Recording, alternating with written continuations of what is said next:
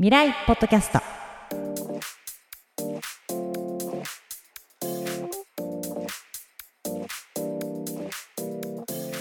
皆さんこんにちは。未来ポッドキャストが始まりました。未来ナビゲーターのあきこです。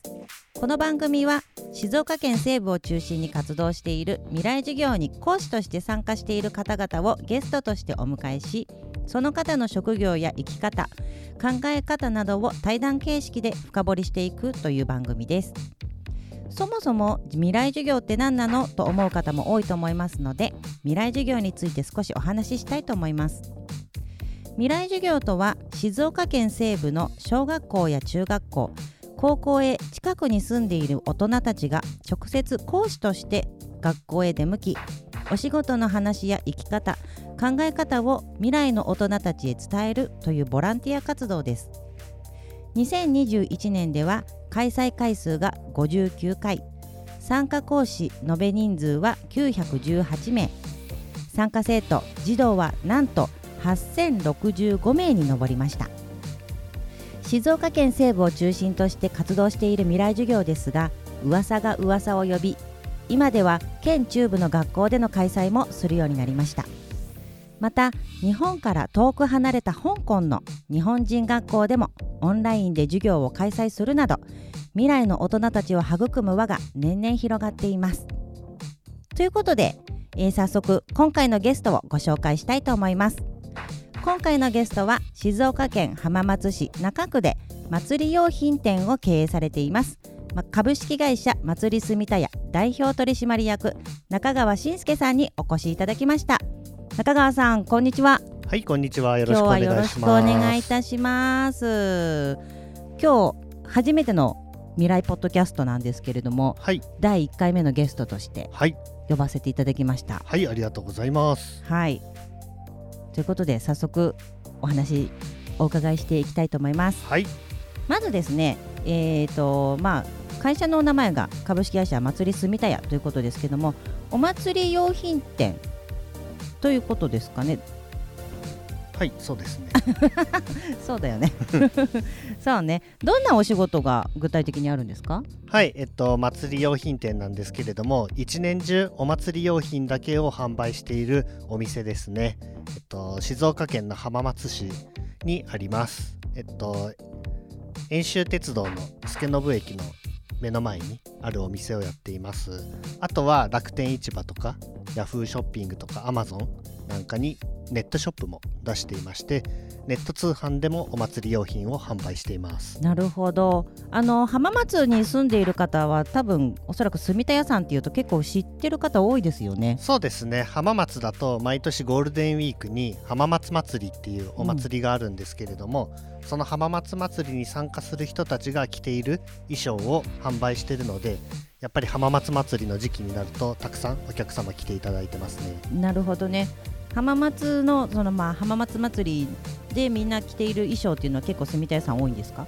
そうですね。あの浜松市内には結構お祭り用品店たくさんあるんですけれども、うん、ちはどちらかというと初心者さんですとか、うん、家族連れの方々が多く来てくれるお店になりますね。うんうん、なるほどね。あのお祭り用品、まあ、いろいろハッピーとか直旅とかあると思うんですけれども、はい、そういったものをこう販売しているお店それだけ？他には何かやってることあるんですか？あとあの浜松市に、うん、あの縫製工場がありまして、うんうん、自分のところで売っているお祭り衣装は自分のところで製造もしています、うん、あなるほど、うん、なんで製造販売っていう形でオリジナルはい、ということですか？そうですね。あの祭りスミティアのオリジナルの商品を自分たちで縫製して作ってますね。うん、なるほど。ということはこうオリジナルで作ってくださいっていうのも OK なんですか？はいもちろんあの特注オーダーメイドで、うん、その人だけのお祭り衣装っていうのも、うんうん、ハンドメイドで制作しています。あすごい。なんかやっぱりあれですねそういうなニッチなきなんかニーズっていうのにも応えられるお店っていうことですね。そうですね。なるほど、未来ポッドキャストそもそもねその職業に就いたきっかけって何なんですか？あもう僕はあの祭り住田屋で社長を始めてちょうど11年かな、うん今年で11年になるんですけれども、はい。その前はサラリーマンややってたんですよ、サラリーマンやってたんですか？そうなんですよ。自動車メーカーで働いてたんですよね。へえでもなんかねちょっとねサラリーマンあんまり向いてなくて。まああのねちょっとこれポッドキャストだからお顔見えないですけれども そんな感じですよ、はい。もうね同期が70人ぐらいうん、いるんですけど、うん。あの文系なんですけどね。本社にうん。同期が70人ぐらいいたんですけど全員出世する中で、はい。僕だけ1人出世できなかった、みたいな感じで本当サラリーマン向いてないなと思っててうん、でも当時から独立してうん。自分で商売やりたいなと思ってたんですよ、あそうなんですね、で祭り住田屋自体は私のうん。家業じゃなくてええ。私の妻の実家の商売なんですよ。なるほど。でたまたま後継ぎがいなくて困っててはい。11年前に後継いでくれないかって言われてはい。まあその時もサラリーマン辞めたくてしょうがなかったんで で自分でやろうかなと思っても自分で始めるのって怖いじゃないですうんか怖いですね。会社をね、うんうん一から始めるのって。うん。でもこうね後継いだらもうお客さんもいるし 取引先もあるし取引銀行もあるし、うん、もう何全て一から揃ったやらなくていいなと思って。あこれは起業するより後継いだ方がいいやと思って、うんうん。11年前にお祭り屋さんをやることになったんですよね。なるほどね、なんでね当時は僕京都出身なんですけれども、はい。お祭りのことなんて全く知らなかったんですよ。そうなんですね、うん。お祭りにも参加したこともないですし。ああそうなんだ、そう。ん、なんでもう何にもわからないとこから始めました。じゃあ勉強社長と言いつつも勉強をし始めた。そうなんでもうお祭り衣装のことも一つもわからないし、あーじゃあもう言葉とかもおもう全然わからない。ね特殊だから、うん、だからお祭りの衣装の着方もわかんなかったですよああなるほどね、うん、なんで当時から、まあ、今も働いてくれてるスタッフいるんですけれども、はい。その昔からはい、先代の時から働いてくれてくれてるスタッフにうん、教えてもらいながらうーんした感じですね。なるほどね、うん。まあ、今ではあのねちょっとあの私が言っちゃうのもあれですけど YouTuber としてもやってますもんね。あれはもともと僕がこれどうやって着るんだろうとか、うん。このお祭り用品どうやって使うんだろうっていう自分の疑問から始まってるんですよね。でその昔からいるスタッフにうん。こうやって着るんだよとかこうやって使うんだよっていうのを教えてもらってうん、その教えてもらったことを YouTube でなるほど、配信したっていうのが YouTube の始まりですね。自分も初心者だったからこういう人が他にもいるだろうとうん、思ってそ配信を始めた。うそうそうそうそう。なるほど。でそこからその住田屋さんを知ってもらってうん、買ってもらうみたいなそういうマネタイズもそうですね。し。てるっていうなんです今では YouTube を見たって言って日本全国から結構お客さん来てくれるんですよ。すごくないですか？そうそうそう。もうね北海道とか。えー、どうやって来るの？飛行機で。飛行機とか車直で、うん、えー、すごい。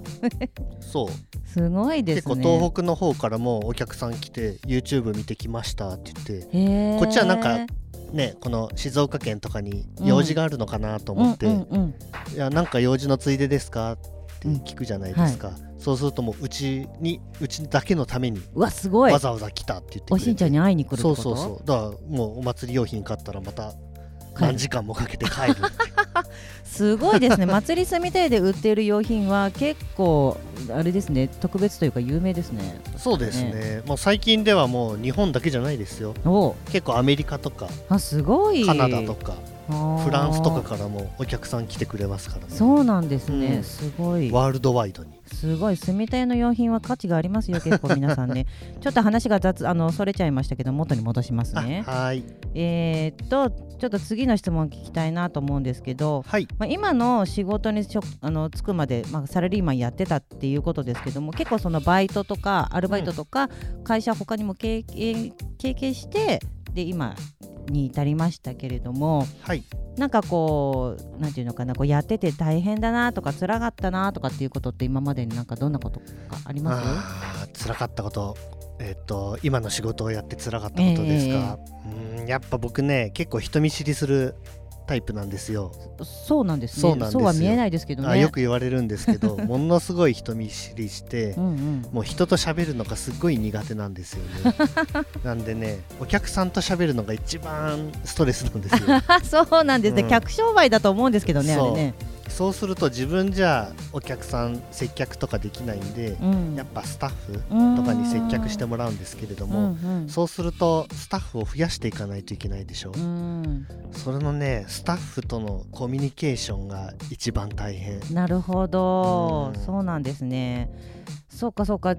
もう昔からそれ中学時代からそうだったの？そ結構ネクラだった？ってうネことですクラっていうかネクラって言っちゃも言い方は失礼だうけど。何にもしてないし、うんまああとね僕ねあれなんですよ。中学校と高校が男子校だったんですよね。おおそうなんですね。そう男だけの学う校に通っていたんで特に女子うんうん。女の子との喋り方を 6年間で忘れてしまって。忘れるっていうか学んでないですよね。学んでない、うなんでもうねどうやって女の人と喋っていいのかわからない、なるほうど、んあとまあ中高あんまり友達もいなかったんで。いなかったんですか、うん。で部活とかも入ってなかったですし。なんでもう学校終わるとまっすぐ家に帰って。はい。で私立の学校だったんで、はい。家の近所にも友達いなかったんで。ああそうか。そう。いろんなとこから来るからね。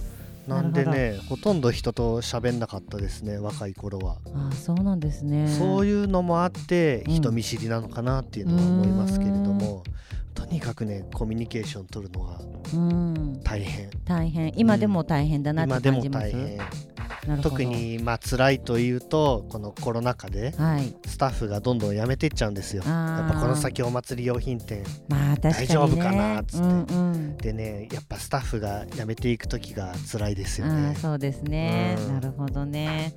まあちょっとね今はね徐々にはねお祭りあの戻ってきてはいますけれどもね。まあ昔ほど盛り上がるっていう感じはちょっとないかなと。そうですね。今のところね。なるほどねそうなんですね。未来ポッドキャスト。ちょっとねあのーまあこのポッドキャストを聞いている人、まあ、大人もそうですけれども、まあ、未来の大人たちって私は言いますけども中学生とかはい。高校生とかも聞いてるかなと思いますんではい。ちょっとあの中川さんのね、うん。中学時代にちょっと触れていきたいなと思うんですけれどもまあ今ねちょっとお話ししましたけれども、えっと帰宅部で家にずっと帰って友達がいなかったっていう人。うん。うんまあそんな感じですけどもその時ってこう将来の夢とかっていうのはありました？あもう全くなかったですね。あなかったんだ。全然なかった。へえうん。やりたいこともないし、うん。特に趣味もないんで、うんうん。で部活にも入ってないって言ったでしょさっき、うんうん。なんでもう学校終わるとそのまま家帰って、はい。もうずっと寝てましたね。寝てたの？寝てた。本当にずっと寝てた。勉強して寝てた。あ勉強もしなかった。勉強もしてないんだ。なるほど。中高一貫だったんで 中学で勉強しなくても高校まで行けちゃうんですよあーまあ確かにねそのままね。もうそうなると勉強なんてしないですよ、うーん。だからねほんとずっと寝てたんでうん。中学校3年間の記憶がうん。ないですね、ないんだ。そうなんだ。ちょっとそこを私は触れたかったんだけどないと言われるとなかなかね。で将来やりたいこともないし、うん。そう。なんで何やってたんだろうね。何やってたんですかね。ねなんかこう好きな歌とかなんか好きなこうアイドルとか歌手とかなんかなんていうの？そういうのもなかったですか？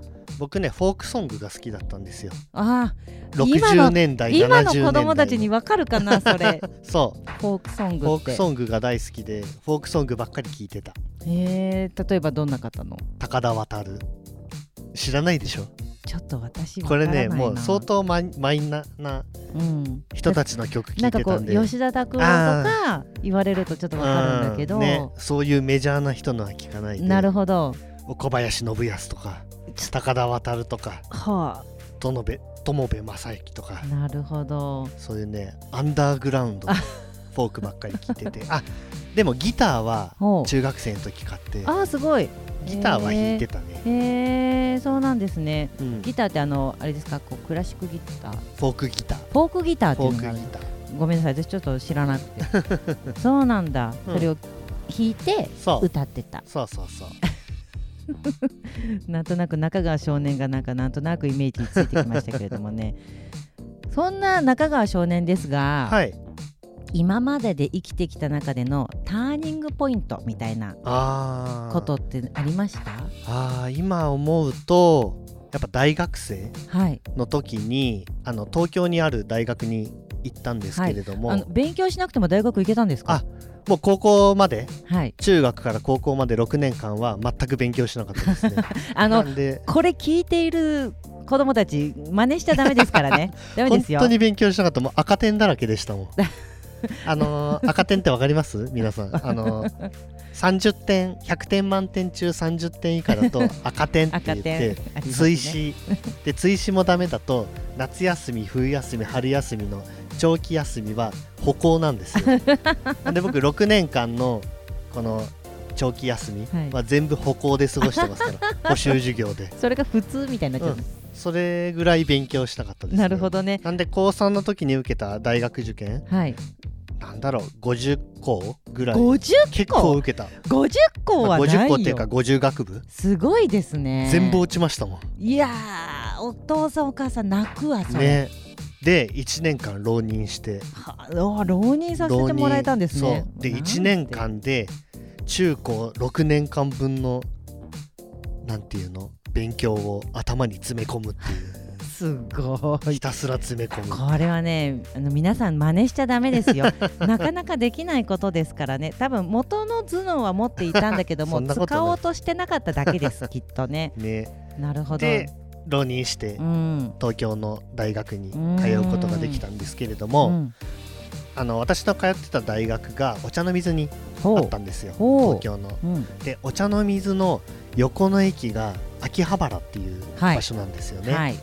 今では秋葉原ってアニメとかはい。コスプレの聖地みたいな感じじなんですけけど僕が通ってた20年前っうん、てあれ電気街はあ確かにそうですね。だったうんうん、で今みたいに大きい電気屋さんがあるんじゃなくて、もうちっちゃい個人商店のパソコンのパーツを売ってるようなそういう街だったんですね。闇市みたいああななるほどね。場所だったんですよ、はい、そこであのパソコンうん、に出会って、うん。ノートパソコン、うん、当時はもう1998年なんで Windows98 ですよ。ああありましたね、もうこの Windows98 が搭載されたノートパソコンを買ってそれが結構自分の人生のターニングポイントかもしれない。というのはどんなことになんかつながるんです？え今は、っとねこの買ったノートパソコンの中に、うん。ホームページの制作ソフトが初めから入ってたんですよ。ホームページジビルダーっていう、ねはい。ホームページ制作ソフトがあって、はい。で試しにホームページをそのソフト使って作ってみたんですよ。はいであのホームページをアップロードはい。したら結構いろんな人に見てもらえるんですよね。はあでこうアクセスカウンターっていうのが昔あはいって、あありました何人ね見てるみたいなやつ。その数字が増えていくのが楽しくて、へでえね結構いろんなホームページを作っていくうちに、うん。ホームページ制作にはまっちゃってああそうなんですね。なんで大学生の時はずっとホームページばっかり作ってましたね。すごーい、うん。ホームページってその誰かから依頼があって作ってたんあ全然ですか自分の好きなホームページ。あ趣味とか。趣味とか。へえもう今で言うとなんかブログみたいな感じあですか？そう。今とかねブログとかいろんなはい。無料サービスあるけど、当時は自分で全部プログラミングして作んないといけなかったんわあですよ、すごい。うん、へえなんで実際作ってたのは僕ハムスター飼ってたんですけど 大学生の時。一人暮らしで。そのハムスターのホームページ。うん、あ成長日記みたいな。そうそうそう。とか昔ねジフアニメって言ってはい。パラパラ漫画みたいなやつが流行ってて、そのパラパラ漫画を作ってうん。アップロードしたり。そうするとねいろんな人からコメントがついたりしてあその時はちゃんとこうコメントにこう返してたあそう。りとか実際の人と喋るのはうん。苦手なんですけど、うん、あパソコン上はできるんですよね。それはで大丈夫なんですね。そうそうそう。それが楽しくて。なるほど。それがターニングポイントだった。そう。でえっともうもっとホームページの勉強したいと思ってはい。高校3年出た後はい。大学あ高校じゃない大学か。大学3年生終わった後1年間休学してはい。アメリカに行ったんですよ。へえ。シアトル。えー、何それ？ホームページを勉強するために。ほシアトルってあのねマイクロソフトの本社とか、はいありますね。アドビっていう、はい。あの有名な。フォトショップとかはい。作っている会社があるんですけど、はい。あの会社の本社がシアトルにあるんですよ。はあ。なんでシアトルってすごい IT 企業が集まってるとこなんですよね、うん。で当時アメリカは IT バブルですよ、はいはい。でもいっぱいホームページの制作会社があってうん。でそこでインターンシップをしながらうん。大学でホームページの授業を受けてずっとねホームページのね最新の技術を勉強しようと思って。なるほど。すごい。ームページ。はあ。アメリカで勉強しましたね。1年間。そあすごいなるほどね。で帰ってきてまあ4う年。まあ4年生で就職活動して、うん。であの自動車メーカーうに、ん。あの就職するんですけど、うん。その自動車メーカーではそのホームページの制作部門に配属されてあー車を売る方ではなくそ本社の方に。うそう。本社のなんで僕あれですよ。こう見えても南青山で働いてましたから。うわ。なんか南青山まあちょっと高級なとこですよね。ねわすごい。南青山の本社でホホームページ作って、なんかあれですよね。多分あの南青山に本社がある車のメーカーって言ったらこう誰かビビッと来る人 いると思いますね。ね。うん H から始まる。そうね。はい。某ホンダです、ね、某あ言っちゃいましたね。はい。ホンダ技研っていうところで働いてて、うん。そこであのね自分で見積もりを作るうん。ページがあるんですけどはい。その自分で自動車のはい。見積もりを作るページを担当したり、へー。あとはユーザーズボイスって言ってあのオーナーさんのはい。声をはい。集めたページを作ったり、ああなるほどね、うん。結構あのあれですねねそのその時代では結構珍しいそうですホームページのね内容うん。でしたよね、うん。きっとね。そう。へー。すなんでね不思議とホームページ制作っていうのに出会って、ねえ。ね、それを突きつけめ突き詰めていくうちに仕事になっちゃったっていう、すごいですよね。たまたま大学そこ行ってたまたま隣に秋葉原があって、うん。たまたまそういうところに行って出会ったもの。なかなかちょっとドラマティックですね。ね、なんでちょうどどこの IT が、うん IT っていうかインターネットがはい。インターネットがこうどんどん普及していく、ねこの波にちょうえど乗ったっていう感じですね。すごいビッグウェブに乗っちゃいましたね。まあ今でもね IT っていうのはもうどんどんどんどん右肩上がりですけれども、ねなるほど。でそれをまあ利用してその YouTube とかも動画の編集だったりとかもしてる、そうですね。あとは祭りスミテアでネットショップを始めはいたり、はいはいネットショップも全部自分でホームページを作っやっててるんですか？そう。わあすごい。自分でページ作ってネットで販売したら当時はまだお祭り用品なんて、はい。ネットショップでほとんど売られてなかったんで、ん。まあ売れましたね。うわなるほど。こんなに売れるのっていうぐらい、えー、びっくりですね。一番楽しかった時。一番楽しかった時一番楽しいイコールなんでしょう。お金ががっつり。そうそうそうものすごい儲かった。なるほどね。だって僕が入った時よりも売り上げが最高で5倍ぐらいになりすごいですね。インターネットだけで、えー、多分それまではもともとその浜松市内の人が中心。そうそうそうそうお店だけだ浜松の人にしか売ってなかったみたいなうん状況を全国今では世界に売るようになっちゃった。そう。だからね大学の時ホームページ制作始めててよかったなと。本当ですね。そこに出会えてよかったのです、ね、だからその出会いのおかげでいまだにそのうん。ホームページ制作で食べてってるんで、そうですよね。不思議ですよね。なかなかあのー本当きっかけってこういったちょっとしたことなんですよね。ね。うん。まあ中学高校は何にもやりたいことなかったのに。ね。気づいたらね。そうですね。そうホームページ制作で、うん。ね、しょ仕事にしてうん。それで稼いでるっていう感じなんでそうね。なるほど。すごい。ね。面白い。未来ポッドキャストそうですか。じゃあねちょっとあの時間も時間なのでちょっとねあのもう一つだけ質問してもいいですか、もう一はいあはい。つこれで最後にしないなと思うんですけど、えー年収っていくらですか？そこ？これねあのよく未来授業で中学生からよく聞かれる質問のうん。トップ3に入ってるんですよ。あああれね。よく聞かれます。あのそうぶっちゃけいくらぐらい稼いでるんですか、ってよく聞かれるんですけどちょっと聞いてもいいですか？いいですよ。もう全然僕言えますよ。おお僕の年収ですよね、はい。0円です。ゼロ円？なんで？0円。あもうコロナで赤字なんで、コロナでうん。ね、赤字なんで給料なんて取れないですよ、まあ今はね。むしろ自分の貯金を切り崩して スタッフの給料を払ってるようなそれはよくわかりま状す態なんで。それよくわかります。私もあの美容サロン経営してるんでよくわかりますよ。うん、なるほどね。えでもあのじゃあねそうじゃなかったそのめちゃくちゃ儲かっていた時はん。どれぐらいだったんですか、うんうんうん。まあうん百万ありますよね。うん、100万。うん百万。それは自分の手取りとしてってこと、まあまあそうそうそう。うわ聞きました。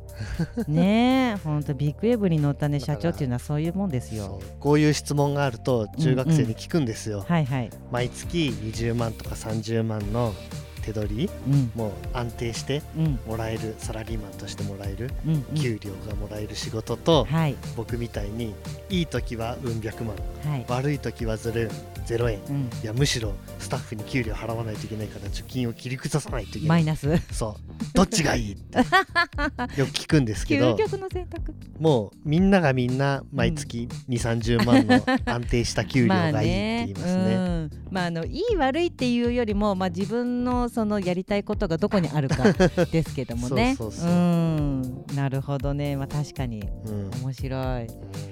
へえありがとうございました。なんかちょっとあのねたくさんたくさんもっと本当はお話を聞きたかったんですけれども、はい。あの時間が迫ってまいりましたので、はい。えー、と今日はねこうここで終わりにしたいと思います。はい。えっ、と祭り住田屋さん、はい。何かあの最後になんかこうメッセージと言いますかあのあれですよ。